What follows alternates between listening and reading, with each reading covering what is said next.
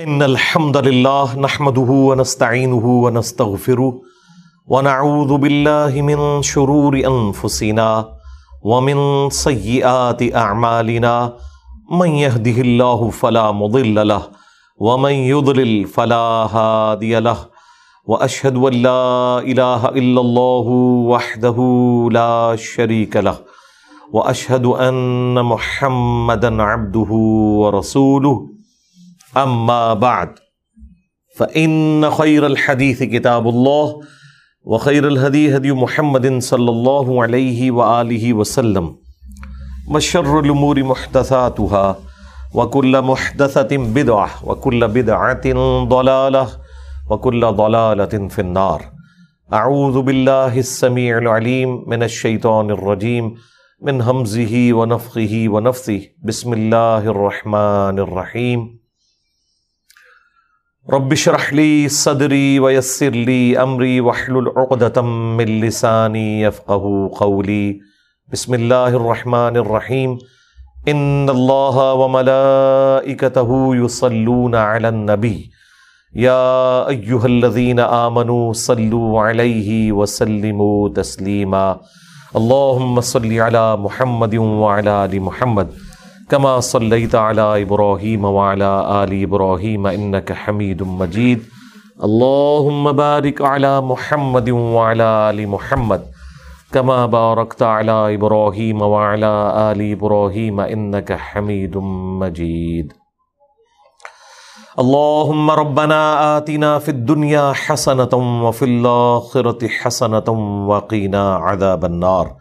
ربنا آتنا من لدنك رحمة وهيئ لنا من أمرنا رشدا لا إله إلا أنت سبحانك إني كنت من الظالمين حسبنا الله ونعم الوكيل ولا حول ولا قوة إلا بالله العلي العظيم آمين الحمد للہ آج اٹھارہ جون دو ہزار تیئیس کو سنڈے کے دن ہماری یہ قرآن class number one fifty two کی اسٹوڈیو ریکارڈنگ ہونے جا رہی ہے سورہ ہود کی پہلی آٹھ آیات مکمل ہو چکی ہیں۔ آج ان شاء اللہ تعالیٰ آیت نمبر نو سے سٹارٹ لیں گے۔ اعوذ باللہ من الشیطان الرجیم۔ بسم اللہ الرحمن الرحیم۔ وَلَئِنْ أَذَقْنَا الْإِنسَانَ مِنَّا رَحْمَةً۔ اور اگر ہم مزہ چکھائیں انسان کو اپنی طرف سے رحمت کا ثم نزعناها من اور پھر اس کے بعد اس سے اس کی نعمت کو چھین لیں۔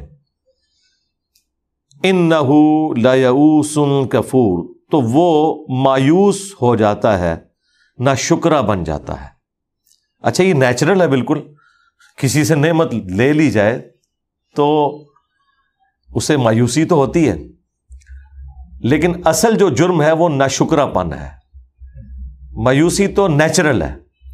لیکن ایسی مایوسی کہ جس میں آپ آلریڈی جو اتنے عرصے سے اللہ تعالیٰ کی نعمتوں کو اویل کر رہے تھے، وہ آپ بالکل بھلا بیٹھے اور اس ایک غم کو اپنے اوپر اتنا حاوی کر لیں کہ اللہ تعالیٰ کی نعمتوں سے صرف نظر کر دیں، یہ چیز اللہ تعالیٰ کو ناپسند ہے۔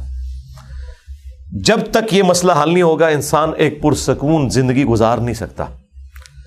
اہل ایمان کی نشانی ہے نا کہ وہ دعا کرتے ہیں، ربنا آتینا فی دنیا حسنا وفل آخرتی حسنتم وقینا عذاب النار۔ اے رب، ہمارے ہمیں دنیا میں بھی بھلائیاں عطا فرما اور آخرت میں بھی بھلائیاں عطا فرما اور سب سے بڑی بھلائی ہمیں جہنم کے عذاب سے بچا لے۔ آمین۔ دیکھیں، دنیا میں بھلائی کا مطلب ہرگز یہ نہیں ہے کہ آپ کو تکلیف نہیں پہنچے گی یہ تو ہو ہی نہیں سکتا نا۔ یہ آؤٹ آف کوشچن ہے کہ تکلیف نہ پہنچے۔ کیونکہ دنیا میں سب سے زیادہ بھلائی جن لوگوں نے کمائی وہ اللہ کے پیغمبر تھے۔ اور سب سے زیادہ تکلیفیں جنہوں نے کاٹی وہ بھی پیغمبر تھے۔ ابو دعود میں ترمزی میں حدیث ہے۔ اور یہ حدیث امام حاکم نے ابو ذر غفاری والے چیپٹر کے ٹاپ پہ پہلی حدیث یہ لی ہے، کیونکہ ان کی زندگی غموں سے عبارت تھی۔ حدیث کیا ہے ترمزی میں ودعود میں؟ کہ اللہ تعالیٰ سب سے زیادہ تکلیف دنیا میں اپنے ان بندوں کو دیتا ہے جو سب سے بڑھ کر اللہ کو محبوب ہوتے ہیں، اس کے انبیاء۔ اور انبیاء کرام علیہ السلام کے بعد سب سے زیادہ تکلیفیں ان پر ڈالتا ہے جو ان کے بعد سب سے بڑھ کر محبوب ہوتے ہیں۔ اور ان کے بعد ان پر سب سے زیادہ تکلیفیں ڈالتا ہے جو ان کے بعد سب سے بڑھ کر محبوب ہوتے ہیں۔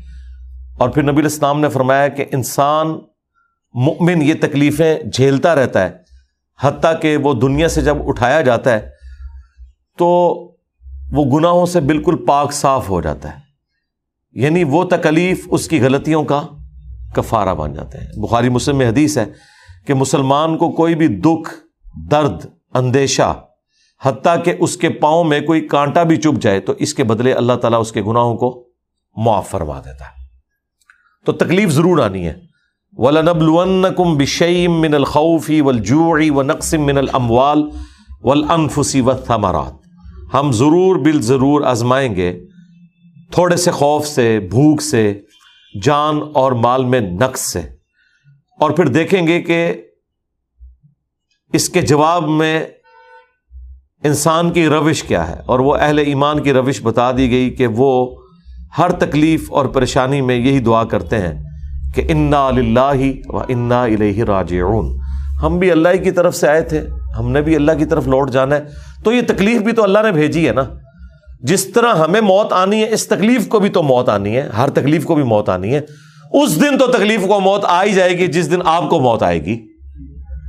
اگر کسی شخص کو لا علاج مرض لگ گیا، تو اس مرض کا خاتمہ اس دن تو ہو ہی جانا ہے، جس دن اس نے خود دنیا سے چلے جانا ہے۔ تو ہم بھی اللہ کی طرف سے آئے تھے۔ اللہ کی طرف چلے جائیں گے، یہ تکلیف بھی چلی جائے گی۔ لیکن روش یہ ہونی چاہیے کہ نہ شکری کی کوئی اپروچ نہیں ہونی چاہیے۔ اللہ کا شکر ہر حال میں ادا کیا جائے۔ اور اس کے علاوہ چارہ بھی تو کوئی نہیں۔ اگر کوئی شخص یہ سمجھتا ہے کہ اس کے علاوہ بھی کوئی چارہ ہے، اپنی تکلیف کو، غم کو غلط کرنے کا تو ہمیں بتا دے۔ اس سے بڑھ کر کوئی راستہ، کوئی اور سولوشن نہیں ہو سکتا۔ کہ انسان تکلیف میں اللہ کی طرف رجوع لائے اور کہے کہ جو اللہ کی مرضی، جو میرے ساتھ یہ معاملہ ہوا، یہ اللہ کی طرف سے تکلیف آئی تھی، اسی کی طرف لوٹ جانی ہے۔ اور پھر انسان اپنی گزشتہ کی زندگی کو یاد کرے کہ انسان کی زندگی میں کتنے خوشی کے لمحات تھے۔ ان میں اگر ایک تکلیف کی کیفیت آ گئی تو اس کی وجہ سے وہ خوشی تو ختم نہیں ہو گئی۔ مثلاً اگر کسی نے چالیس سال زندگی کے آسانی میں کاٹے ہیں اور اکتالیسویں سال میں اسے کوئی تکلیف پہنچی ہے، تو اس تکلیف کی وجہ سے جو وہ چالیس سال سکون کے کاٹ چکا ہے وہ کیسے زیرو سے ملٹی پلائی ہو گئے؟ بلکہ اس کے بعد آنے والی جو زندگی ہے، وہ بھی زیرو سے ملٹی پلائی نہیں ہوئی۔ کیونکہ ہر تکلیف کے بعد اللہ تعالی کی طرف سے آسانی بھی تو آتی ہے۔ ان نمالسری یسرا ان نمالسری یسرا یہ دو بار جملہ رپیٹ ہوا ہے ایک سورت کے اندر کہ بے شک ہر مشکل کے ساتھ آسانی آنے والی ہے اور عموماً مشکل بعض اوقات لمبی آسانی کے لیے آتی ہے۔ اس کے بعد ایک اسٹیبلٹی آ جاتی ہے۔ عورت پریگنیسی کی تکلیف سے گزرتی ہے اور اس کے بعد ایک آسانی اسے ملتی ہے اولاد کی شکل میں۔ تو مشکل کے ساتھ پریشانی اٹیچ ہے۔ آپ ذرا وہ لمحات غور کریں کہ جب یوسف علیہ السلام کو ان کے بھائیوں نے اندھیرے کنویں میں ڈال دیا تھا، تو اس ایک لمحے میں اپنے آپ کو رکھ کے دیکھیں تو زندگی تو انسان کی ختم ہو گئی نا۔ لیکن اللہ تعالیٰ نے اسی میں سے ان کے لیے آسانی نکال دی۔ آپ ان لمحات کو یاد کریں جب رسول اللہ صلی اللہ علیہ وآلہ وسلم کو مشرقین عرب کی سازشوں کی وجہ سے مکہ شریف چھوڑنا پڑ گیا۔ اب رسول اللہ کو اس وقت تو نہیں پتا تھا کہ مدینے میں میری وہ زندگی انتظار کر رہی ہے کہ اگلے دس سالوں کے اندر ٹوٹل عرب میں ریولیوشن آ جائے گی اور اس کے بعد بھی چند سالوں میں رومنز اور پرشینس مسلمانوں کے قدموں میں ڈھیر ہو جائیں گے۔ تو وہ جو تکلیف تھی اس کے بعد ایک اتنی بڑی آسانی آنے والی تھی۔ تو انسان کو مایوسی کی روش نا شکری کی روش نہیں اختیار کرنی چاہیے۔ لیکن یہ ظاہر انسان کی انسٹنکٹ میں اسی کے اوپر تو آپ نے قابو پانا ہے تو اللہ تعالیٰ کے محبوب بندے بنیں گے نا۔ والا ان ازک نہ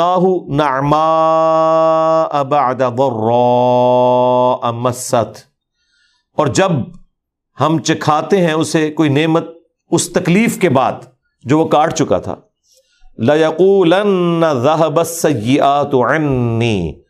تو وہ پھر کہتا ہے کہ بس ساری تکلیفیں ہوگی مجھ سے دور۔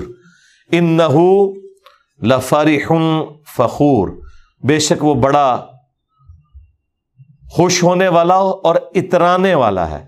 یعنی پہلا پورشن تو ٹھیک ہے کہ جب وہ کہتا ہے کہ میری تکلیفیں مجھ سے دور ہوگی، تو ظاہر ہے اس نے یہی کہنا ہے۔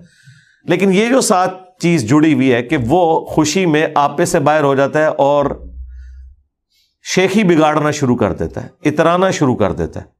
یہ چیز بھی اللہ تعالیٰ کو پسند نہیں ہے۔ یعنی غم کی کیفیت میں کفران نعمت برداشت نہیں ہے اللہ کو، اور خوشی کی کیفیت میں شیخی بگاڑنا برداشت نہیں ہے اللہ تعالیٰ کو۔ اسی لیے آپ دیکھیں، مسلمانوں کا غم ہو یا خوشی، وہ گاڈ اورینٹیڈ ہے۔ کسی گھر میں میت ہوتی ہے نا، اس کی کنکلوژن نماز جنازہ کے اوپر ہوتی ہے۔ یعنی خدا کی طرف آپ متوجہ ہوتے ہیں۔ عید کے دن کی خوشی آتی ہے، اس کی کنکلوژن نماز عید کی شکل میں ہوتی ہے۔ غم ہو یا خوشی؟ اسلام گاڈ اورینٹیڈ ہے۔ آپ نے اللہ کی طرف متوجہ رہنا ہے۔ خوشی مل جائے تو یہ نہیں تصور کرنا کہ یہ خوشی ہمیشہ کے لیے ہے۔ اور اگر غم ملے تو یہ تصور نہیں کرنا کہ بس اب میری زندگی برباد ہوگی نہیں۔ بس اسی طریقے سے انسان خوشی اور غم کی کیفیات سے گزرتا گزرتا موت کے منہ میں چلا جاتا ہے۔ کامیاب ہیں وہ لوگ جو اپنی زندگی میں تکلیفوں کو صبر کے ساتھ برداشت کرتے ہیں اور اللہ کی طرف رجوع لاتے ہیں اور اپنی خوشی کی کیفیات میں بھی اپنے رب کو نہیں بھولتے اور کبھی بھی ایک لمٹ کو کراس کر کے گناہ کے کاموں میں انوالو نہیں ہوتے۔ اور انہی کا ذکر اگلی آیت کے اندر آ رہا ہے۔ الدین صبر ہاں مگر وہ لوگ جو صبر کی روش اختیار کرتے ہیں۔ وہ عامل الصالحات اور نیک امال کرتے ہیں۔ الا اکلحم مغفرہ انہیں کے لیے ہے مغفرت۔ و اجر کبیر اور بہت بڑا اجر۔ اللہ جعلنا منہم۔ اللہ تعالیٰ ہمیں ان میں شامل فرمائے۔ آمین۔ دیکھیں، یہ بڑی نیچرل باتیں ہیں۔ اور یہ ہماری بیسک نیڈس ہیں۔ زندگی ان کے بغیر گزر نہیں سکتی۔ ایک خدا کے ماننے والے کی زندگی اور ایک خدا میں بلیو نہ کرنے والے کی زندگی میں فرق یہ ہے کہ تکلیفیں تو دونوں کو آئیں گی، خوشیاں دونوں کو آئیں گی، لیکن اسٹیبلٹی اس کی زندگی میں ہوگی جو خدا کے ساتھ اپنا تعلق، اللہ کے ساتھ اپنا تعلق قائم رکھے گا۔ اب روح سخن نبی صلی اللہ علیہ وآلہ وسلم کی طرف آ رہا ہے اور آپ کے ذریعے سے ظاہر ہے، مخالفین تک بات پہنچائی جا رہی ہے۔ فلاں اللہ کا تارکم با یو ہا تو کیا آپ چھوڑ دیں گے وہی میں سے کچھ حصہ جو آپ کی طرف نازل ہوا؟ اور ظاہر ہے کہ نبی الاسلام نے ایسا تو نہیں کرنا تھا۔ یہ کافروں کو بات سنائی جا رہی ہے کہ جو تم ہمارے نبی کو تکلیفیں دے رہے ہو، تو کیا یہ گمان کر رہے ہو کہ وہ ان تکلیفوں کی وجہ سے تمہارے ساتھ کمپرومائز کر دیں گے؟ اور اللہ کا پیغام صحیح طریقے سے نہیں پہنچائیں گے؟ اور نبی الاسلام کو بھی ڈھارس بدائی جا رہی ہے کہ ان تکلیفوں کے آنے کا مقصد ہرگز نہیں ہے۔ کہ آپ کے دل میں بھی کبھی خیال آئے اس حوالے سے کہ کوئی کمپرومائز کی کیفیت ہے جو سورہ بنی اسرائیل میں آیا کہ قریب ہے کہ نبی، آپ ان کافروں کی طرف جھک جاتے جو یہ آپ سے ڈیمانڈ کر رہے ہیں۔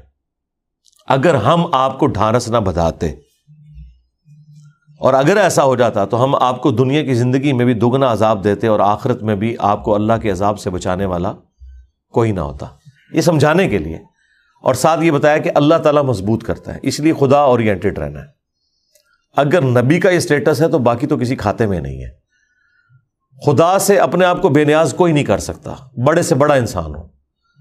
تو کیا ایسا ہو سکتا ہے؟ یا آپ ایسا کریں گے کہ آپ وہی کا کوئی حصہ چھوڑ دیں؟ اس وجہ سے۔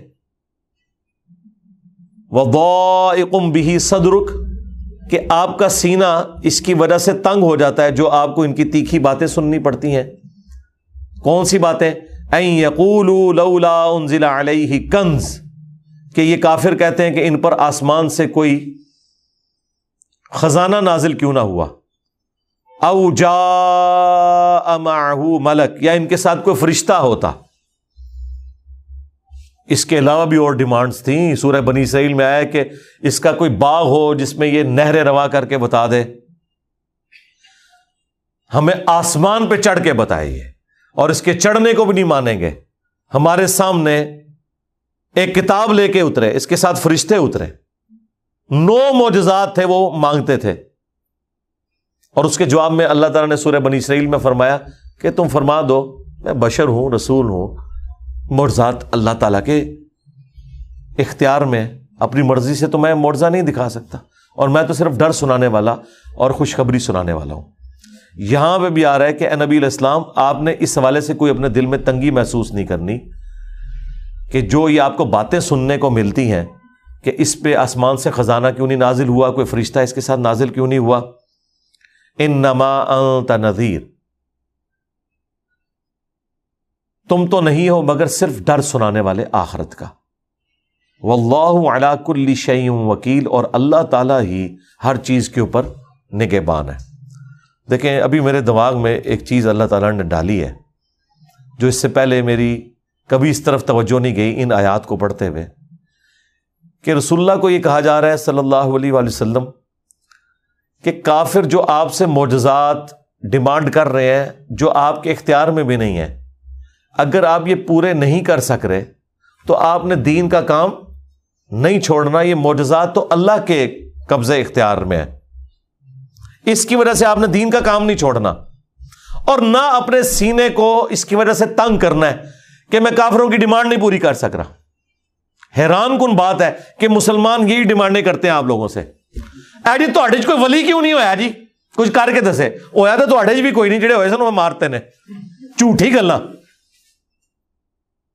کوئی کرتب کر کے دکھاؤ، کوئی کرامت کر کے دکھاؤ۔ یہاں نبی کا یہ اسٹیٹس ہے کہ نبی کو کہا جا رہا ہے، آپ نے تنگی کا شکار نہیں ہونا کہ یہ جو کافر آپ سے کہتے ہیں کچھ کر کے بکھاؤ اور تھی کر کے کچھ بکھا ہی نہیں سکتے پہ جب تک اللہ نہیں چاہے گا۔ تو یہ کچھ تو نہیں ہوا، آسمان سے کوئی خزانہ نازل تو نہیں ہوا حضور کے لیے۔ نہ کوئی ایسا فرشتہ نازل ہوا جو کافر دیکھ کے تو کلمہ پڑھ لیتے۔ تو کافروں کے ڈیمانڈ کیے ہوئے ان کی نظر میں جو کرتب ہے، جن کرتبوں کے بغیر وہ کسی کو پیغمبر ماننے کے لیے تیار نہیں ہے۔ حالانکہ معجزات اللہ کی مرضی سے آتے ہیں، کسی کے ڈیمانڈ کے اوپر کوئی نبی نے کوئی کام نہیں کرنا ہوتا۔ تو یہاں یہ کہنا کہ جی ہم کسی بزرگ کی بزرگی کو، کسی دین کے دائی کی کریڈیبلٹی کو چیک ہم اس طرح کریں گے کہ کچھ کر کے دکھائے ہو۔ تو کتنی غلط ڈیمانڈ ہے۔ اللہ تعالیٰ اس کے جواب میں کیا کہہ رہا ہے کہ آپ کا کام صرف تبلیغ کرنا ہے، بس۔ سرکار اگر پیغمبر کا یہ اسٹیٹس ہے تو بابے شاہی کوئی نہیں۔ لہذا یہ بابوں کو منوانے کی خاطر جھوٹے قصہ کہانیاں بیان کرنا اور اس کو یہ اس حوالے سے پریزنٹ کرنا کہ یہ ان کے بزرگی کی دلیل ہے۔ تو نبی الاسلام کی بزرگی کی دلیل پھر کیا ہوئی؟ اللہ تعالیٰ کہہ رہا آپ نے دعوت کا کام کرنا ہے۔ تو لوگ ان چکروں میں پڑے رہتے ہیں۔ اچھا پرانے بابے تو پھر بھی اپنی دو نمبری قائم رکھ لیتے تھے۔ واقعات سنا سنا کر ان کے مریدین۔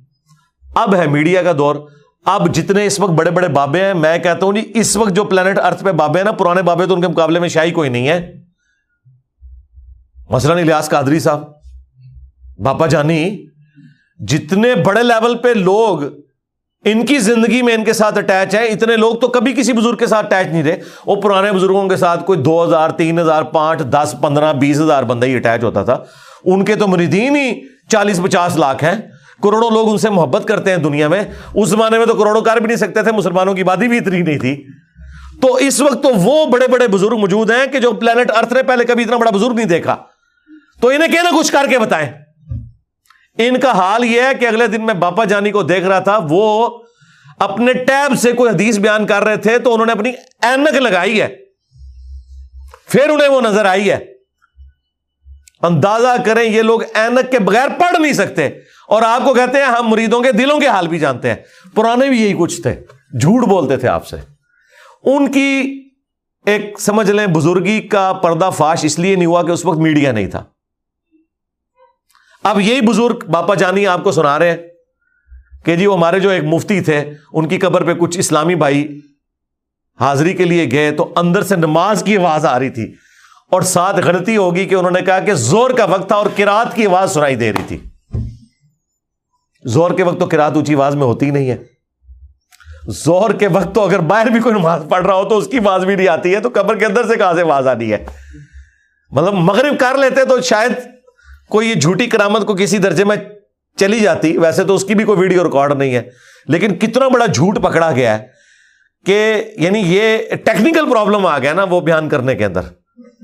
کہ زور کا وقت تھا اور کراط کی آواز سنائی دے رہی تھی۔ وہ کیڑی کراط اچھی آواز ہی چوری تھی۔ اور یہ بات یاد رکھیے گا، یہ ایگریڈ اپون مسئلہ ہے کہ اگر کوئی زہر اور اثر کی نماز اونچی آواز میں پڑے گا نا تو اس پہ سجدہ صاحب واجب ہو جائے گا۔ اگر بھول کے پڑی ہے۔ اور اگر اس نے جان بوجھ کے پڑھی تو نماز ہوگی نہیں۔ مکرو تحریمی واجب ہے، یہ فقہ انفی کا بھی مسئلہ ہے۔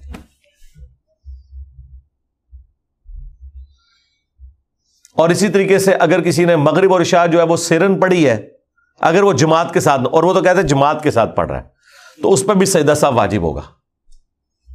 اندازہ کریں آپ کہ یہ کیسے کیسے جھوٹ پھیلاتے ہیں۔ تو مجھے ابھی یہ بات کلک کی اس میں سے۔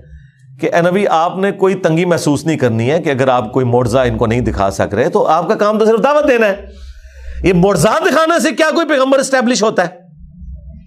اگر یہ پیغمبروں کا یہ اسٹیٹس ہے کہ انہوں نے صرف بات کرنی ہے، بات پہنچانی ہے، تو بابت شاہی کوئی نہیں۔ تو اگلے زمانوں میں اور پیغمبر صلی اللہ علیہ وآلہ وسلم کے مبارک دور کے اندر بھی صحابہ کرام نے جو آپ کو ماننا ہے آپ کے کریکٹر کی وجہ سے مانا ہے، نہ کہ یہ کہ آپ علیہ السلام نے کوئی منہ مانگے مرزاد انہیں کر کے دکھائے۔ مرزاد جو ہوئے وہ اپنی جگہ ہے ان کا انکار ممکن نہیں ہے۔ لیکن ان کے بغیر بھی نبی الاسلام کے کریکٹر کی وجہ سے لوگوں نے اسلام قبول کیا۔ تین سال تک تو آپ خفیہ دعوت دیتے رہے۔ جب دعوت ہی خفیہ تھی تو اس میں تو مرزاد ہے ہی کوئی نہیں تھے۔ اس میں کتنے لوگ مسلمان ہوئے؟ اور پھر جب اعلانیہ دعوت ہوئی ہے تو سامنے سے چیلنج کیا گیا ہاں جی کر کے بخا کر کے بخا جب وہ یہ کہتے تھے، قرآن نازل ہوا کہ اللہ کی مرضی ہے کہ ایسا نہیں ہوگا۔ قرآن نبی کا مورز ہے۔ تو لہٰذا اس طرح کی ڈیمانڈ کرنا یہ کافروں کی نشانی ہے جو یہ کرتے ہیں۔ اور اس کو بزرگی کی دلیل پیش کرتے ہیں۔ اور جب میں نے یہ بات کی نا تو مفتی منیب الرحمان صاحب نے جو میرے خلاف مضمون لکھے نا دنیا اخبار میں، جس سے میں نے ریبٹل کیا تھا reply to Mufti Muneeb ur-Rehman on کرامات۔ تو انہوں نے میرے اوپر یہ فٹ کیا ہے کہ یہ جو کہتا ہے نا کہ آپ کے بزرگ یہ کر سکتے تھے تو اون کیوں نہیں کر کے دکھا دے تو کر کے دکھاؤ انہوں نے کہا، کافر بھی یہی نبیوں سے کہتے تھے کہ کر کے دکھاؤ، تو نبی جواب میں کہتے تھے کہ اللہ کے اختیار میں ہم نہیں کر سکتے۔ تو وہ کہتے ہیں جو آپ ہمارے بزرگوں سے کہہ رہے ہو، ان کے اختیار میں کوئی نہیں، اللہ چاہے گا تو ہوگا۔ میں نے کہا، شکر الحمد للہ اس کی وجہ سے انہوں نے مان لیا کہ بزرگ کچھ نہیں کر سکتے۔ اور نبی بھی کچھ نہیں کر سکتے جب تک اللہ نہ چاہے۔ حالانکہ اس سے پہلے یہ آپ کو کیا کہتے تھے؟ چاہے تو اشاروں سے اپنے کائے پلٹ دیں دنیا کی۔ ہاں نگاہ ماری تے مریض ساڑ دیتا، نگاہ ماری تے پہاڑ سونے کا ہو گیا، نگاہ ماری، پہلے یہ کہتے تھے، آپ کہتے ہیں نہیں، یہ جو انجینئر صاحب کہہ رہے ہیں نا، تو کافر بھی یہی ڈیمانڈ کرتے تھے، کر کے بکھاؤ تو اس کے جواب میں اللہ تعالیٰ یہی کہتا تھا کہ نبی کو میرے اختیار میں کوئی نہیں ہے، تو ہم انجینئر کو یہی جواب دیں گے کہ بھائی یہ آپ کی ڈیمانڈ غلط ہے۔ چلے، اس ڈیمانڈ کرنے کا فائدہ یہ ہوا ہے، ٹھیک ہے، انہوں نے مجھے منسوب کیا کافروں کی طرف، لیکن اس کا فائدہ یہ ہوگا کہ جو عقیدہ ہم سمجھانا چاہ رہے تھے، وہ انہوں نے سمجھ لیا۔ یہی تو ہم بھی کہہ رہے ہیں، جو یہ کہہ رہے ہیں، یہی ہمارا عقیدہ ہے۔ کش کے بارے میں اور کرامات کے بارے میں، معجزات کے بارے میں، جو بھی انہوں نے مختلف نام دیے ہوئے چیزوں کو۔ ام یقول نفترا کیا یہ کہتے ہیں کہ یہ نبی نے یہ جھوٹ باندھ دیا ہے اللہ تعالیٰ کے اوپر؟ قرآن، نعوذ باللہ۔ الفتو بعشری سورم مثلی مفترایات تو اے نبی ان سے فرماؤ کہ اگر تم اپنے دعوے میں سچے ہو نا، تو دس صورتیں تم بھی گھاڑ کے لے آؤ اس کے ساتھ کی۔ اگر یہ نبی گھڑنے والا ہے نا، تو دس تم بھی گھاڑ لو۔ ودعو من استطعتم من دون اللہ اور بلا لو جن کو بھی بلا سکتے ہو۔ اللہ کے مقابلے پر جو ہستیاں ہیں، ان کن تم صادقین، اگر تم سچے ہو۔ اچھا یہاں پہ دس صورتوں کا چیلنج آیا۔ یہ چیلنج شروع ہوا تھا کتاب سے۔ سورہ بنی اسرائیل میں آیا کہ تمام جن و انس مل کر قرآن جیسی کتاب نہیں لا سکتے۔ پھر یہ چیلنج نیچے آتے ہوئے دس صورتوں پہ آیا کہ چلو یار پورا قرآن تو ایک سو چودہ صورتیں ہیں، دس لے آؤ۔ پھر یہ دس سے بھی ایک صورت میں بھی گیا۔ سورت البکرا میں کوئی ایک صورت لے آؤ، چلو ملتی جلتی لے آؤ۔ اور ایک صورت بنانا تو کوئی مسئلہ نہیں تھا یار۔ قرآن کی ایک صورت تو کتنی چھوٹی ہے؟ سورہ الکوثر. انا کل کوثر فصل ربی کا ونحر ان نشانیہ کا ابتر اس کے برابر بھی کوئی صورت بنا سکتا تھا، لیکن نہیں. تھوڑی بہت جنہوں نے تب آزمائی بھی کرنے کی کوشش کی، وہ بھی زریل و خوار ہوئے۔ یہ اللہ تعالیٰ کی طرف سے چیلنج آج تک برقرار ہے۔ یہ نہیں ہے کہ آپ نے عربی میں کوئی بھی ردیف کافیے ملا کے اور اس کو قرآن کی طرز میں تلاوت کرنا شروع کر دیا اور اب آپ کہیں یہ قرآن کے مقابلے کی ہوگی یہ تو آپ کو عربی لنگوسٹک کے لوگ بتائیں گے کہ یہ قرآن کے مقابلے کی صورت بنتی ہے کہ نہیں اور کچھ صورتیں اس طرح نا انہوں نے قرآ حضرات سے ملتی جلتی آوازوں میں نا اپلوڈ بھی کی ہوئی ہیں جعلی بنا بنا کے۔ عام مسلمانوں کو تو نہیں پتا چلتا کہ وہ قرآن ہے یا وہ سمپل عربی کی کوئی شعر و شاعری ہے جو انہوں نے نا عبد الباسط کی طرز میں نا بالکل اسی اسٹائل میں نا انہوں نے یہ اپلوڈ بھی کی ہوئی ہیں۔ اور پھر جو اس کی ٹیکنیکل خرابیاں جو عربی لنگوسٹک کے جاننے والے لوگ ہیں، وہ اس کو ہائی لائٹ کر دیتے ہیں اور وہ خرابیاں نہ بھی ہوں، تب بھی جو اس کتاب کا پیشن اس کی جو دعوت، اس کا جو آخرت اورینٹیڈ ہونا، اس کا جو کانفیڈنس لیول ہے، اور خدا اورینٹیڈ ہونا، وہ جذبہ تو اس کتاب کا خاص ہے۔ میں آپ کو بتاؤں ایون الفاظ سن کے آپ کو یہ بھی پتا چل جاتا ہے کہ یہ حدیث ہے یا آیت ہے۔ تھوڑا بہت اگر قرآن و سنت میں آپ شغف رکھنے والے ہیں نا، ایک جیسے الفاظ ہوں، آپ کو یہ فرق پتا چل جائے گا یہ آیت ہے، یہ حدیث ہے۔ یہ فرق بھی محسوس ہو جاتا ہے۔ حالانکہ نبی الاسلام کی مبارک زبان سے وہ الفاظ نکلے ہوئے ہیں۔ لیکن اللہ تعالیٰ نے اس قرآن کے اندر ایک خاص لطف، سوز و گداز اور ایک کمٹمنٹ اور کانفیڈنس رکھا ہوا ہے، جو اور کسی کلام میں ہو ہی نہیں سکتا۔ تو اللہ تعالیٰ یہ شروع کے جو چیلنج تھے کہ دس صورتیں لے آؤ۔ فعلم یس تجیب الکم بس اگر وہ یہ کافر چیلنج قبول نہ کر سکیں تم سے فعلم تو خوب جان لو۔ انما ان ضلع بعلم اللہ یہ کہ یہ قرآن اللہ کے علم کے ذریعے نازل ہوا ہے۔ وہ اللہ الہ اللہ اور یہ کہ معبود تو کوئی نہیں سوائے اس کے۔ فل تم مسلمون۔ تو کیا تم ایمان لاتے ہو؟ اب اس میں دعوت بھی ہے، دھمکی بھی ہے اور جھنجھوڑنا بھی ہے۔ فہل آؤں تم مسلمون۔ تو اب ایمان لاتے ہو کہ نہیں؟ اب اگلی آیات بھی فکر آخرت اور دنیا پرستی کے حوالے سے کمال کی گفتگو ہے۔ اور یہ مضمون سورہ اشورہ میں بھی آیا ہے، سورہ ہود میں بھی آ گیا۔ من کانا یرید الحیات دنیا و زینتہا۔ جو کوئی بھی تم میں دنیا کی زندگی اور اس کی رونق کا طلبگار ہوگا، نوفی الیہم، تو ہم اسے دنیا میں پورا پورا دیں گے، اعمالہم، اس کے امال کا بدلہ فی ہا اس زندگی میں۔ لیکن ظاہر ہے اس میں تقدیر بھی غالب ہوگی۔ یہ نہیں ہے کہ جس نے کوشش کی ہے جتنی اتنا ہی اس کو ضرور مل جائے گا۔ آخرت میں تو یہی ہے کہ جس کے لیے انسان کوشش کرے گا، وہ اسے ملے گی، لیکن دنیا میں بیڈ لک ہو جاتی ہے۔ آخرت میں بیڈ لک نہیں ہوگی۔ بیڈ لک کا تعلق دنیا سے ہے۔ کیونکہ اللہ نے اپنی تقدیر کا غلبہ، پھر تکلیف میں بھی انسان کو ڈالنا ہوتا ہے۔ جو مولا علی کا قول ہے کہ میں نے اپنے ارادوں کے ٹوٹنے سے اپنے رب کو پہچانا۔ لیکن اللہ تعالیٰ فرما رہا ہے کہ ہم یہاں دنیا میں جو کوشش کرتا ہے، اسے اوور آل ایک جنرل رول یہ ہے کہ اسے مل ہی جاتا ہے۔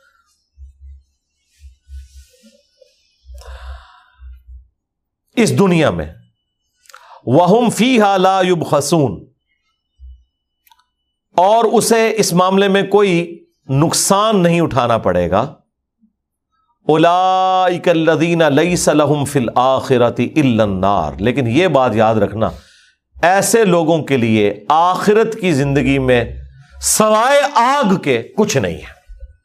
یعنی جو صرف دنیا کے طلبگار ہیں، یہ سورہ بکرا میں بھی آیا کہ جو دنیا چاہتا ہے ہم دنیا اسے دیں گے لیکن آخرت میں اس کا کوئی حصہ نہیں ہے۔ لیکن اس کے اگینسٹ اللہ نے یہ نہیں کہا کہ آپ نے صرف آخرت چاہنی ہے، بلکہ کہا کہ اہل ایمان دعا کرتے ہیں۔ سورت البکرا آیت نمبر ٹو زیرو ون ربانہ آتینہ فت دنیا حسنا وفل آخرت حسنتم واقینہ عذاب النار۔ اے اللہ، ہمیں دنیا میں بھی بھلائیاں عطا فرما، آخرت میں بھی بھلائیاں عطا فرما اور آخرت کی سب سے بڑی بھلائی کہ ہمیں آگ کے عذاب سے بچا لے۔ آمین۔ اور بخاری مسلم میں حدیث موجود ہے، انس ابن مالک کہتے ہیں کہ نبی الاسلام کی اکثر دعا یہی ہوا کرتی تھی۔ اللہ آتینا فی دنیا حسنا وفی اللہ حسنا وقینہ عذاب النار۔ بخاری مسلم میں اللہ آتینا ہے، قرآن میں ربنا آتینا ہے۔ تو آپ دونوں کو جمع کر لیں۔ اللہ ربنا آتینا فی دنیا حسنا قرآن میں ایک دعا ہے جس میں یہ دونوں جمع بھی ہیں۔ اللہ ربنا انزل علینا مائدتم من السماء۔ جو حضرت عیسیٰ علیہ السلام نے دعا کی تھی کہ ہم پر آسمان سے کھانا نازل فرما۔ تو اس میں اللہ تعالیٰ نے دونوں الفاظ استعمال کیے ہیں کہ عیسیٰ علیہ السلام نے کہا تھا اللہ ربنا انزل علینا مائدتم من السماء۔ تو میں قرآن کی اس آیت کے تحت جہاں کہیں بھی دعاؤں میں اللہ یا ربنا آیا ہوتا ہے تو میں دونوں کو جمع کر لیتا ہوں۔ یعنی اس جمع کرنے کی اصل بھی قرآن کے اندر موجود ہے۔ اب وہ سائملٹینیس کنٹراسٹ آئے گا اس کے بعد۔ پہلی آیت مکمل کر لیں کہ ایسے لوگوں کے لیے آگ کے سوا آخرت میں کچھ نہیں ہے۔ وہ حابی ما صنعو فی اور اکارت گیا جو کچھ انہوں نے دنیا میں کمایا تھا۔ وہ باطل ما کانو یا اور وہ سب کا سب مٹ جانے والا تھا جو دنیا میں وہ عمل کیا کرتے تھے یعنی دنیا کے اعتبار سے یا آخرت میں وہ سارے کا سارا ان سے معاملہ جاتا رہے گا، کوئی آخرت میں اجر نہیں ملے گا اگر کوئی خدا اورینٹیڈ نہیں ہے۔ افمن کان من ربی بھلا وہ شخص کہ جو اپنے رب کی طرف سے روشن دلیل پر ہو۔ لوہ شاہد من۔ اور اس کے بعد ایک سچا شخص اس پہ گواہی بھی دے دے۔ اکثر مفسرین اس سے مراد عبداللہ ابن السلام کو لیتے ہیں کہ انہوں نے یہودی عالم ہوتے ہوئے بھی نبی الاسلام کے برحق نبی ہونے کی گواہی دی تھی۔ بس یہ ایک ہی بندہ ہے جو ڈومیننٹ ایمان لے کے آیا، ورنہ باقی یہودیوں نے قرآن قبول کوئی نہیں کیا۔ حیران کن بات ہے کہ قرآن کا میجورٹی پورشن یہودیوں کو ایڈریس کرتا ہے۔ سورہ بکرا آپ دیکھ لیں۔ کرسچنس تو آلموسٹ سمجھ لیں ان کی کرالٹی کے طور پہ ہے نا۔ کیونکہ یہودی جس دین کے ماننے والے ہیں کرسچن بھی اسی دین کو مانتے ہیں۔ صرف ایک عیسیٰ ابن مریم کا فرق ہے۔ ٹین کمانڈمنٹس وہ بھی مانتے ہیں۔ بنی سیل کے پیغمبروں کو کرسچنس بھی مانتے ہیں۔ اولڈ ٹیسٹمنٹ کو کرسچنس بھی مانتے ہیں، بلکہ ان کی پوری شریعت تو اولڈ ٹیسٹمنٹ ہے۔ اس کے باوجود دیکھ لیں، صرف ایک یہودی عالم نکلا ہے جس نے اسلام قبول کیا۔ یعنی سلیبس اللہ کا ٹیچر اللہ کا پیغمبر، اور آؤٹ پٹ یہ ہے کہ ایک یہودی صرف ایمان لے کے آیا عبداللہ ابن سلام۔ تو کیا رسول اللہ ناکام ہو گئے؟ ناؤز باللہ۔ نہیں، ناکام وہ لوگ ہوئے جنہوں نے ایمان قبول نہیں کیا۔ تو اللہ تعالیٰ ہمارا کہ جو اپنے رب کی طرف سے دلیل پر ہے، اور اس سے بڑھ کر ایک گواہ نے بھی شاہد من گواہی دے دی ان پہ۔ وہ مل قبل ہی کتاب موسا اور اس سے پہلے جو موسا علیہ السلام کی کتاب تھی تورات امام و رحمہ جو امام بھی تھی اور رحمت بھی تھی یعنی اس کتاب کے اندر بھی پروفیسیز آخری پیغمبر کی موجود تھی اور یہ کتاب بھی اسی دعوت کو آگے لے کے چل رہی ہے۔ اولا منون بھی یہ لوگ تو ایمان لائیں گے اس پر۔ ومن یکفر بھی اور جو کفر کریں گے اس کے ساتھ۔ یعنی پہلے اہل ایمان کا ذکر ہوا کہ جو اہل ایمان ہے وہ تو نبی الاسلام کی دعوت کو قبول کر لیں گے، جو حق پر مبنی ہے، اگلی کتابوں کی تصدیق کرنے والی ہے۔ اس میں پروفیسیز موجود تھی اور جو دوسرے لوگ ہیں، جو اس کے ساتھ کفر کریں گے، من الحضاب مختلف گروہوں میں سے، چاہے وہ جیوز ہوں کرسچنز ہوں یا مشرقین عرب۔ فنارو موعید تو ان کے لیے پھر وعدہ جو ہے وہ آگ کا ہی ہے۔ فلا تکفی میری من۔ پس اے نبی الاسلام آپ نے اس معاملے میں کوئی شک میں نہیں پڑھنا۔ اور آپ کے ذریعے امت کو کہا جا رہا ہے۔ ان الحق من ربک۔ بے شک، یہ قرآن آپ کے رب کی طرف سے حق پر مبنی ہے۔ پرپسفل با مقصد ہے، سچائی کے ساتھ ہے۔ ولاکن اکثر لا منون لیکن اکثر لوگ ایمان نہیں لاتے۔ اچھا اب اکثر لوگ اگر ایمان نہیں لا رہے تو رسول اللہ تو کوئی ناکام نہیں ہوگے، قرآن تو کوئی فیل نہیں ہو گیا۔ اور ظاہر ہے کہ یہ جس وقت کی صورتیں ہیں، اس وقت تو بمشکل سو لوگ ایمان لے کر آئے، اور دو تہائی قرآن نازل ہو چکا ہے۔ میں اکثر سوچتا ہوں کہ صحابہ کرام بھی اس وقت کیا سوچتے ہوں گے کہ تیرہ سال محنت کرتے ہوئے اور چند لوگ ایمان لے کر آئے، تو انہیں یہ آیات ہی ڈھارس بناتی ہوں گی نا۔ کہ بھائی آپ نے سچائی کو قبول کرنا ہے اور اکثر لوگ نہیں کر رہے تو کوئی ایسا مسئلہ نہیں۔ آج بھی نہیں کر رہے، اکثر مسلمان نہیں کر رہے، اکثر کافر نہیں کر رہے۔ ومن ممن افطرا اللہ کذبا اور اس سے بڑھ کر ظالم کون؟ جو اللہ تعالی پر بہتان باندھتا ہے، جھوٹ باندھتا ہے۔ جھوٹ باندھنے والا یا تو وہ شخص ہوگا جو جھوٹا دعوے نبوت کر دے، یا سب سے بڑا جھوٹا وہ ہوگا کہ جو سچا دعوی جو سچا دعوی نبوت کرنے والے کو جھٹلا دے۔ وہ سب سے بڑا جھوٹا ہوگا کیونکہ سب سے بڑی سچائی پیغمبر کی ذات ہوتی ہے، پیغمبر کی دعوت ہوتی ہے توحید کی۔ اس کا انکار کرنے والا سب سے بڑا جھوٹا ہے۔ یعنی سب سے بڑا جھوٹ یہ ہے کہ کوئی اللہ تعالیٰ کے ساتھ شرک کرے۔ انبیاء کرام کا انکار کرے۔ اولا بون رب یہ لوگ پیش کیے جائیں گے اپنے رب کے سامنے۔ وَيَقُولُ الْأَشْهَادُ هَاؤُلَاءِ الَّذِينَ كَذَبُوا عَلَىٰ رَبِّهِمْ۔ تو وہاں پر پھر اللہ کے حضور جو گواہی دینے والے ہیں، گواہ وہ کہیں گے، یہ ہیں وہ لوگ جنہوں نے اپنے رب پر جھوٹ باندھا تھا۔ یہ گواہی دینے والے وقت کے پیغمبر بھی ہیں اور گواہی دینے والے وہ فرشتے بھی ہیں جنہوں نے ان کے نام اعمال کو لکھا ہوا تھا۔ وہ اللہ کے حضور گواہی دیں گے کہ یہ ہے جو جھوٹ باندھتے تھے اپنے رب پر۔ لعنت اللہ علی الظالمین۔ آگاہ ہو جاؤ کہ لانت ہے، پھٹکار ہے ان ظالموں کے اوپر۔ کن پر؟ اللہ یا سدون عن سبیل اللہ وہ لوگ جو کہ روکتے ہیں اللہ کے راستے سے۔ وہ ابغون وجہ اور چاہتے ہیں اس میں ٹیڑھ پن۔ وہ بل آخرتی ہم کافرون۔ اور وہ آخرت کے معاملے میں کفر کی روش اختیار کیے ہوئے ایک تو کفر کی روش یہ ہو سکتی ہے کہ انسان آخرت کا انکار کر دے۔ ایک یہ ہے کہ وہ زندگی گویا کہ ایسے گزار رہا ہے کہ آخرت میں اس کے ساتھ کچھ نہیں ہونا۔ تو انڈائریکٹلی وہ بھی کفر کر رہا ہے۔ ورنہ جسے فکر ہو کہ آخرت میں پکڑ ہے تو وہ اپنی مرضی کی زندگی تو نہیں گزار سکتا۔ الا اکلم یقون معجزین فل ارد یہ وہ لوگ ہیں جو کہ اللہ تعالیٰ کو اس زمین میں آجز نہیں کر سکتے۔ وما کان الحم من دون اللہ من اولیا اور نہ اللہ کے مقابلے پر ان کے لیے کوئی دوست ہو سکتا ہے، پشت پناہ ہو سکتا ہے۔ یضاعف لهم العذاب۔ ان کے لیے دگنا کر دیا جائے گا عذاب۔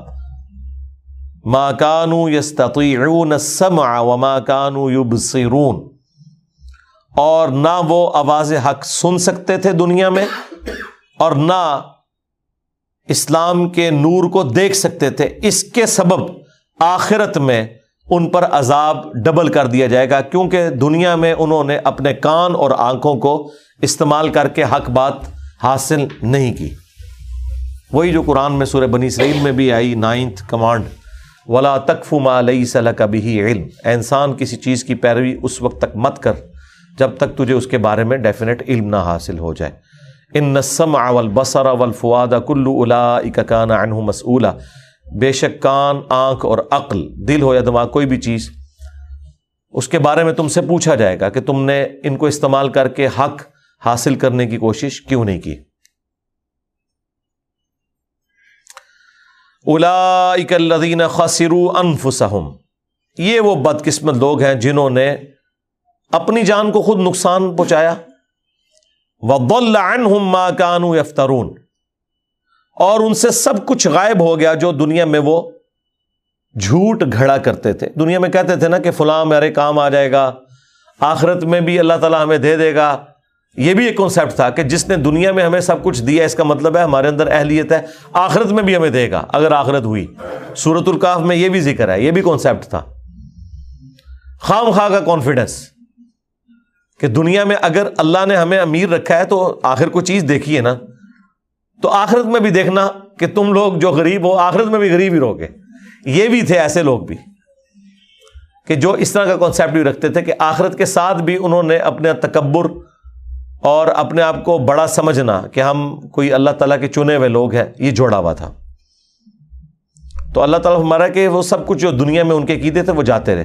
دوسرا یہ عقیدہ ہے کہ ہمیں فلاں بزرگ بچا لیں گے۔ ہاں فلاں پیر صاحب بچا لیں گے۔ فلاں کے ہاتھوں میں ہاتھ دیا ہے، وہ ہمارے کام آئیں گے۔ تو اللہ تعالیٰ کہہ رہا ہے کہ وہ ہاتھوں کے طوطے اڑ جائیں گے پھر۔ لا جرما کوئی شک نہیں اس میں۔ ان فل آخرتی ہم الاخسرون، کہ آخرت میں سب سے زیادہ نقصان اٹھانے والے یہی لوگ ہیں۔ جو یہ وشفل تھنکنگ کے اندر وقت گزارا کرتے تھے۔ اب اہل ایمان کے ساتھ کیا ہوگا؟ ان الدین آمن عامل الصالحات بے شک وہ لوگ جو ایمان لے کر آئے اور نیک امال اختیار کیے وہ اخبتو الا ربہم اور ہمیشہ اللہ کی طرف جھکے رہے آجزی رکھی، ڈرتے رہے۔ یعنی ایمان اور نیک امال کے باوجود ہر وقت ڈرتے رہے کہ کہیں پکڑ نہ ہو جائے۔ وہ اخبتو الا ربہم اولا اصحاب الجن یہی وہ لوگ ہیں جو کہ اہل جنت ہیں۔ ہم فی خالدون۔ وہ اس میں رہیں گے ہمیشہ ہمیش۔ اللہ جعلنا منہم مع النبیین والصدیقین والشہداء والصالحین۔ آمین۔ مثل الفریقین کل اعما ان دونوں فریقوں کی، گروہوں کی مثال ایسی ہے جیسا کہ ایک اندھا اور بہرا ہو یہ اللہ تعالیٰ نے کافروں کو کہا ہے، اگرچہ ان کے پاس آنکھیں بھی تھیں اور کان بھی تھے، لیکن انہوں نے استعمال کر کے حق قبول نہیں کیا۔ تو اللہ نے کہا کہ جس طرح دنیا میں اندھا اور بہرا شخص بامقابلہ ولبصیر و سمیع دیکھنے والے کے اور سننے والے کے یعنی کہ اہل ایمان۔ حل یستویانی مسئلہ کیا یہ دونوں کی مثال برابر ہو سکتی ہے؟ کہ جو اندھا ہو اور بہرا ہو اور جو دیکھنے والا ہو اور سننے والا ہو، دنیا میں یہ برابر نہیں ہو سکتے۔ دیکھیں، اگر انسان اندھا بھی ہونا، اگر سنتا ہونا تو اپنے کئی معاملات چلا سکتا ہے۔ لیکن ایسا اندھا جو سنتا بھی نہ ہو، آپ مجھے بتائیں اس بیچارے کی زندگی کتنی ڈپینڈنٹ ہے دوسروں کے اوپر۔ تو اللہ تعالیٰ نے کافروں کی مثال ان لوگوں سے دی ہے۔ اور اہل ایمان کو کہا دیکھنے والے اور سننے والے، حالانکہ آنکھیں اور کان ان کے بھی تھے۔ لیکن انہوں نے ان کو استعمال کر کے حق بات تک پہنچنے کی کوشش نہیں کی۔ اس کی وجہ سے گویا کہ وہ اندھے اور بہرے ہیں۔ جو دیکھنے کا سا دیکھنا تھا وہ انہوں نے نہیں دیکھا۔ اور جو سننے کا سا سننا تھا وہ نہیں انہوں نے سنا۔ حل یستویانی مسئلہ کیا ان کی مثال برابر ہو سکتی ہے؟ افلا تزک کرون تو کیا یہ نصیحت حاصل نہیں کرتے؟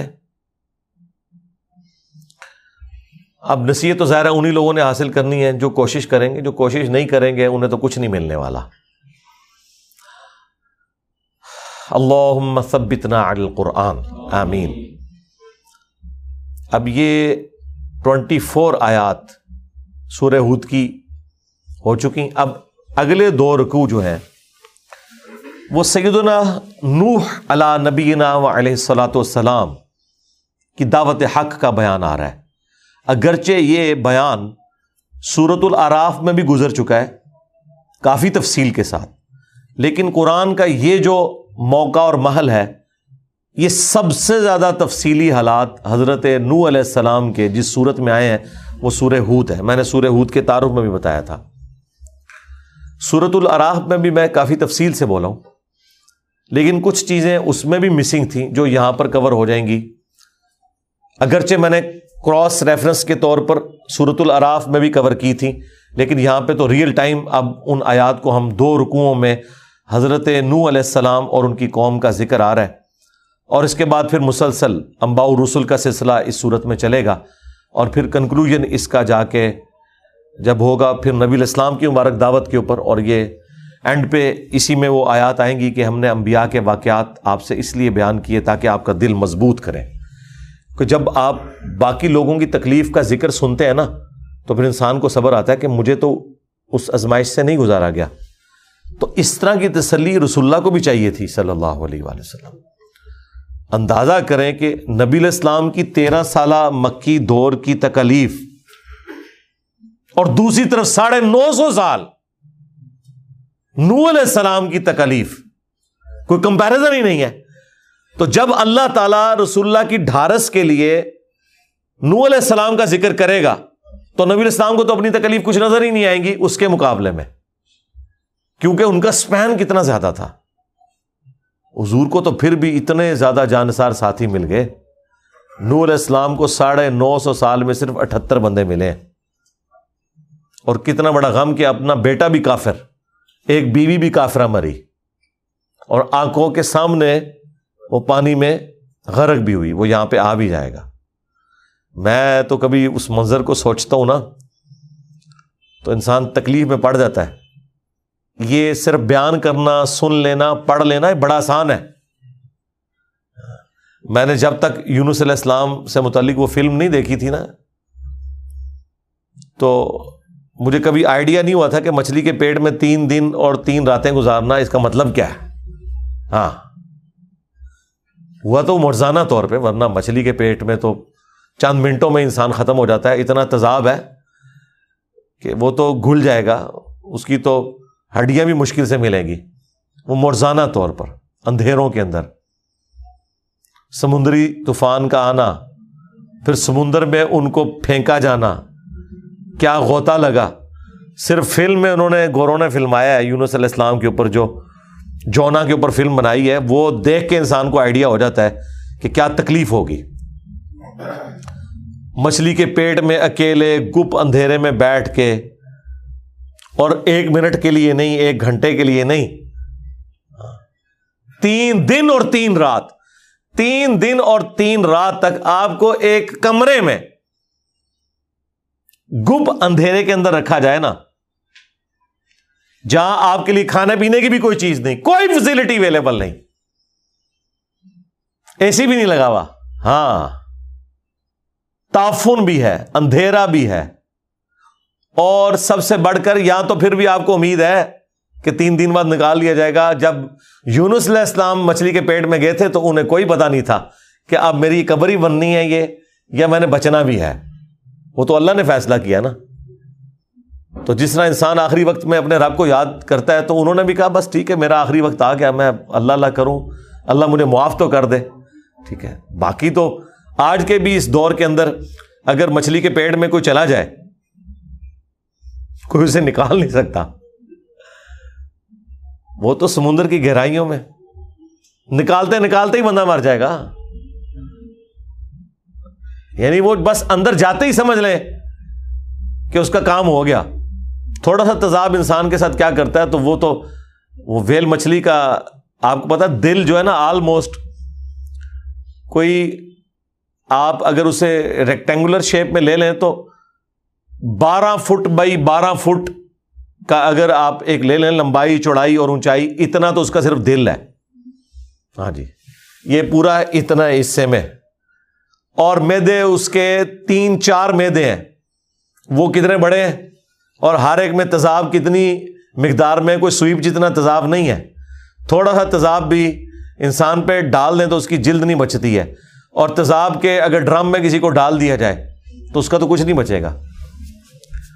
تو وہ تو اپنی لائف کنکلوڈ کر بیٹھے ہوئے تھے۔ پھر اللہ تعالیٰ نے انہیں اس میں سے بچایا۔ اس زمانے میں بھی کوئی امیجن نہیں کر سکتا جی اس تکلیف کو۔ سوچ بھی نہیں سکتا۔ حالانکہ اتنی فیسلٹیز اویلیبل ہے اس کے باوجود۔ تو یونس علیہ السلام کو کوئی فیسلٹی بھی نہیں تھی۔ گپ، اندھیرا، تعفن اور زندگی بھی کی بھی کوئی رمک نہیں۔ کوئی واٹس ایپ میسج بھی نہیں بھیج سکتے۔ آج بھی کوئی ہو تو وہ بھی نہیں بھیج سکتا۔ اور اگر کوئی بھیج بھی لے تو آپ کس طریقے سے وہ مچھلی ڈھونڈیں گے؟ وہ تو سمندر کی گہرائیوں میں چلی جائے تو آپ دوست بھی خاص گہرائی تک جا سکتی اس کے آگے آپ کیا لے کے جائیں گے؟ یہ تو آج کے دور میں بھی آلموسٹ امپاسبل ہے۔ اس زمانے میں تو آپ چھوڑ دیں۔ اس تکلیف کا اندازہ کوئی شخص لگا سکتا ہے؟ تو وہ جب میں نے فلم دیکھی نا، تو مجھے آئیڈیا ہوا، میں نے کہا، یار، ہم تو بڑا لائٹ لے رہے تھے کہ مچھلی کے پیٹ میں، ہم تو مرزے کے طور پہ سے لیتے ہیں۔ لیکن میں نے ایک لمحے کے لیے حضرت یونس علیہ السلام کی جگہ اپنے آپ کو رکھ کے دیکھا۔ میں نے کہا، یار، یہ تو کوئی امیجن نہیں کر سکتا۔ لوگ یہاں پہ انبیاء کرام کے مراتب کی بات کرتے ہیں۔ تو ان مرتبوں میں ان تکلیف کو کیوں بھول جاتے ہیں جن سے ان پہ ہمروں کو گزرنا پڑا ہے؟ سوچ بھی نہیں سکتے آپ۔ تو وہ فلم میرا خیال ہے ہالی ووڈ نہیں بنائی ہے، بڑی اچھی فلم بنی ہے۔ یوٹیوب پہ بھی اس کی کمزور کوالٹی والی اویلیبل ہے۔ ویسے ویب سائٹ کے اوپر اویلیبل ہے۔ میں نے جو پچھلی قرآن کلاسز کے اندر سورہ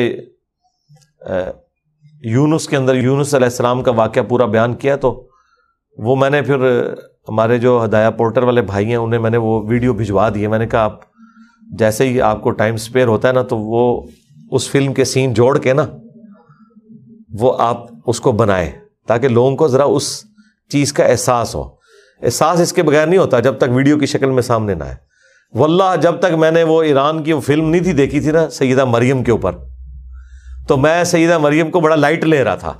قرآن میں آتا ہے نا کہ مریم جو ہے وہ اس نے اپنے عزت اور عفت کی حفاظت کی اور ہم نے اس میں روح پھونک دی اور عیسی ابن مریم اور مریم کو ہم نے جہان والوں کے لیے نشانی بنایا۔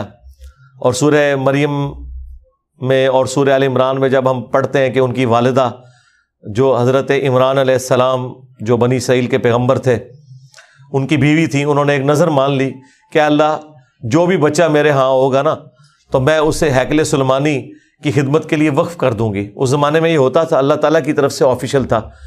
چونکہ خانقاہی نظام ایک چل رہا تھا، تو وہ اللہ کی خانقاہ تھی، وہ کوئی مزارات نہیں تھے۔ یوروشلم ہیکل سلمانی ٹیمپل آف سلیمن، اس کی خدمت کے لیے لوگ جو ہے نا، وہ وقف کیا کرتے تھے اپنے بچوں کو کہ وہاں پر آنے والے لوگوں کو وہ فیسلٹیٹ کریں گے، پانی پلا دیں گے۔ جس طرح آج ہمارے حاجی حضرات جب مکے مدینے جاتے ہیں تو یہاں سے بھی تو وہ بندے بھرتی ہوئے ہوئے ہیں نا؟ وہ چار مہینے کے لیے سعودی حکومت انہیں پیمنٹ کے اوپر وہاں لے جاتی ہے۔ تو وہی خدمت کرتے ہیں نا وہاں پہ۔ چار ہزار کے قریب پاکستانی تو جاتا ہے، ہر سال جاتا ہے۔ اس کے علاوہ جو پرماننٹ جو ملازمین ہیں وہ الگ سے ہیں مسجد نبوی کے اور بیت اللہ کے۔ تو ظاہر ہے اتنا بڑا سسٹم بغیر یعنی ہیلپرس کے تو نہیں چل سکتا۔ تو اس زمانے میں بھی حیکل سلمانی کی خدمت کے لیے وہ اپنے بچوں کو وف کرتے تھے، وہ وہاں پہ تعلیم حاصل کرتے تھے۔ اس کی ایک فارم نبی الاسلام کے ہمارے زمانے میں بھی تھی، اصحاب صوفہ۔ ایک سو پچپن صحابہ تھے جو مسجد میں ہی رہتے تھے، نبی الاسلام کی تربیت کرتے تھے۔ تو ایک خانقاہ تو نبی الاسلام کی بھی مسجد نبی والی تھی نا۔ تو وہاں پہ لوگ اپنے بچوں کو چھوڑ جاتے تھے۔ ان کی پرورش ہوتی تھی، تربیت ہوتی تھی۔ اور مزے کی بات، وہاں تربیت کرنے والے مولوی نہیں ہوتے تھے۔ اللہ کے پیغمبر ہوا کرتے تھے۔ اس کو ذرا آپ امیجن کریں، حضرت زکری علیہ السلام وہاں کے چیف پریسٹ تھے۔ ٹھیک ہے نا؟ یہ تو مولوی جو ہے نا، یہ تو ان ان کے سامنے تو آپ بچے اپنے داخل بھی نہیں کروا سکتے ڈر ہی لگا رہتا ہے۔ ہاں اور وقت کا پیغمبر جب جو ہے وہ سب سے بڑا کاہن اور استاد اور عالم، درویش، چلے صوفی بھی آپ کہہ لیں، قرآن و سنت کے دائرے کے اندر اندر، وہ ہو اور وہ بچوں کی تربیت کرے۔ جسے اللہ کی وہی کی تائید حاصل ہو۔ تو ظاہر ہے پھر بچے وہاں سے اس خانقاہ سے جو نکلیں گے، تو وہ پھر آپ سوچ سکتے ہیں۔ اور پھر آپ دیکھیں جو قرآن میں حضرت یائی علیہ السلام کی دعا آئی ہے نا، وہ یہی آئی ہے کہ اے اللہ، میں اپنے بعد باقی لوگوں سے ڈرتا ہوں۔ مجھے اس خانقاہ کو آگے چلانے کے لیے اپنا ایک وارث چاہیے، جو اولاد یعقوب کا، بنی اسرائیل کا وارث ہو۔ حضرت زکری علیہ السلام نے دعا کی۔ تو اللہ تعالیٰ نے انہیں یاہی علیہ السلام عطا کیے اور وہ بھی پیغمبر اس خانقاہ کو آگے چلانے کے لیے، جو اللہ کے لیے، خالصتاً توحید کے لیے بنائی گئی تھی۔ اور وہاں پر اب وہ حضرت عمران علیہ السلام کی بیوی نے منت تو مان لی، عمران علیہ السلام تو فوت ہو گئے۔ پیچھے جب وہ بچہ ہوا تو وہ بچی تھی۔ تو والدہ کافی یعنی اس حوالے سے دکھی ہوئی کہ میں نے تو وقف کرنا تھا ہیکل سلمانی کے لیے اور آج تک ایسا نہیں ہوا تھا کہ کوئی عورت وقف ہوئی ہوئی ہو۔ وہاں پہ صرف مرد جاتے تھے۔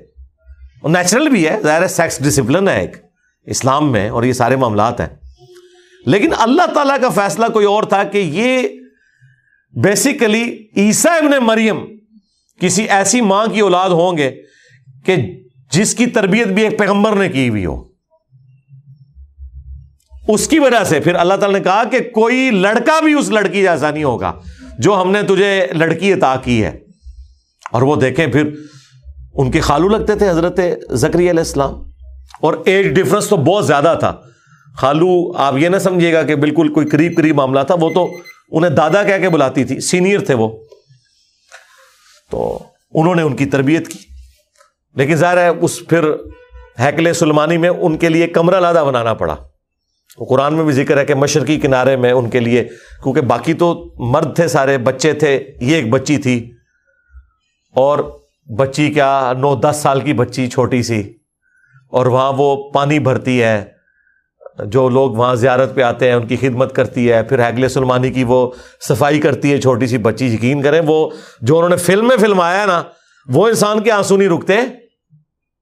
اتنی چھوٹی سی بچی کو خدمت میں دیکھتے ہوئے تو مجھے اس دن احساس ہوا کہ یار یہ تو ہم ہر دفعہ پڑھ کے گزر جاتے تھے کہ بچی وقف کر دی۔ میری بھی اپنی دو بچی ہیں، چھوٹی سی بچی، انسان پرماننٹلی وقف کر دے۔ پھر ماں مرتے دم تک ملی نہیں ہے۔ چھپ چھپ کے ضرور دیکھتی رہی ہے۔ ملی اس لیے نہیں کہیں بچی دوبارہ سے ظاہر ماؤں کے ساتھ اٹیچ ہوتی ہیں۔ تو وہ اس اپنے منصب سے نہ ہٹ جائے۔ آپ اس ماں کی تکلیف کا اندازہ کریں، وہ ماں اسی تکلیف میں فوت ہوئی ہے۔ لیکن پھر اللہ تعالیٰ نے اسی بچی کو سولہ سال کی عمر میں بغیر خاوند کے مرزانہ طور پہ ایک بیٹا عطا کیا عیسیٰ ابن مریم وجیحن فی دنیا والآخرہ ومن المقربین۔ تو وہ انسان، وہ پھر آخر پہ انہوں نے فلم اس پہ کنکلوڈ کی ہے، جب وہ حضرت عیسیٰ کو اٹھا کے آتی ہیں، تو وہ تمام کاہن اور پریسٹ جو ان کے خلاف سازشیں کرتے تھے، جنہوں نے حضرت زکریہ کو قتل کرنے کی سازش کی مریم سے جالس ہوتے تھے اور مریم کو وہ بدکار عورت کہتے تھے ناؤد باللہ من ذالک، یہ سارا کچھ کرتے تھے۔ ان ساروں کی وہاں چیخیں نکل گئی اتنا بڑا معجزہ دیکھ کے کہ ایک بچہ جو ہے وہ شیر خوار بچہ ماں کی گود میں کلام کر رہا ہے کہ میں اللہ کا پیغمبر ہوں، اس نے مجھے کتاب دی ہے، مجھے پیغمبر بنایا ہے اور مجھے اپنی ماں کے ساتھ حسن سلوک کا حکم دیا ہے۔ سلام ہو اس دن پر جس دن میں پیدا ہوا۔ جس دن میں مروں گا اور جس دن میں دوبارہ اٹھایا جاؤں گا۔ اب یہ سارا منظر جب آپ کے سامنے وہ انہوں نے وہاں پہ فلمایا، آپ کو وہاں پہنچا دیا جی۔ تو انسان جب تک یہ چیزیں دیکھتا نہیں ہے نا، تو انسان کو یہ واقعات تو بس ایسے ہی معلوم ہوتے ہیں۔ یہ نور الاسلام کے اوپر بھی فلم بنائی ہوئی ہے انہوں نے، ایک نوحا نام کی۔ اس میں کچھ یعنی وہ ایک بے حیائی والا ایلیمنٹ بھی ہے، لیکن باقی جو کشتی انہوں نے بنائی ہے، جس طرح وہ جانور سوار کرتے ہیں، تو جس طریقے سے وہ کشتی چلتی ہے تو یہ فلمز جو ہے نا، ایک ذریعہ ہے بہرحال اس ماڈرن دور میں ایک دعوت پہنچانے کا۔ میری مرضی سے نہیں بنی ہے۔ اگر میری مرضی ہوتی تو میں نہ بنواتا۔ لیکن چونکہ اب بن چکی ہوئی ہیں، تو جو لوگ اس لیول کے اوپر کوئی اپنی تھاٹس کو لے کے جانا چاہتے ہیں، ایمان کے اس لیول پہ جانا چاہتے ہیں، خصوصاً وہ لوگ کہ جو روزانہ کوئی نہ کوئی ہالی ووڈ کی یا بالی ووڈ کی فلم دیکھتے ہیں، تو سرکار ہم انہیں تو کہتے ہیں کہ یہ چیزیں دیکھیں، آپ عمر سیریز بھی دیکھیں۔ جونا فلم بھی دیکھیں اور مریم مقدس بھی دیکھیں، تو آپ کو اندازہ ہو کہ یار یہ تو بات کرنا آسان ہے۔ یہ بالکل ایک سمپل آپ کو لگ رہا ہوتا ہے بعض اوقات پڑھنے میں، لیکن جب آپ اپنے اوپر کیفیت وہ تاری کرتے ہیں تو آپ سوچ بھی نہیں سکتے کہ کتنا مشکل مرحلہ ہوتا ہے جس سے گزر کے اللہ تعالیٰ آپ کو کوئی مرتبہ عطا کرتا ہے۔ یہ چھوڑ دیں۔ حسین ابن علی نے جو کربلا میں تکلیف کاٹی ہے، وہ پڑھنا، سننا اور وہاں پر ہونا یا اسے دیکھنا، یا آپ امیجن بھی نہیں کر سکتے۔ انسان اپنی اولاد کی تھوڑی سی تکلیف نہیں دیکھ سکتا اور اپنی پوری اولاد کو اپنے سامنے ذبح ہوتے دیکھے، پھر ایک ایک کی لاش کو اٹھا کے بھی لائے۔ آپ سوچ بھی نہیں سکتے جناب۔ آپ کے بچے کو چھوٹا سا زخم ہو جائے نا، ٹھیک ہے، اور وہ رو رہا ہو تو انسان یہ تکلیف نہیں دیکھ سکتا۔ اور لاش اٹھانا اور لاش بھی قتل کیے ہوئے بچے کی اٹھانا انمیجنیبل ہے۔ تو یہ بڑے مراتے پہ جو پہنچے ہوئے لوگ ہیں نا، ان کو وہ ساری تکلیفوں سے گزارا جاتا ہے۔ ہم تو اللہ تعالیٰ سے یہی کہیں گے کہ اللہ تعالیٰ ہمیں کسی بھی اس طرح کی ازمائش میں نہ ڈالے۔ اور اگر اس نے یہ طے کر لیا کہ ایسا اس نے کرنا ہے، تو اس پہ ثابت قدم رہنے کی توفیق عطا فرمائے۔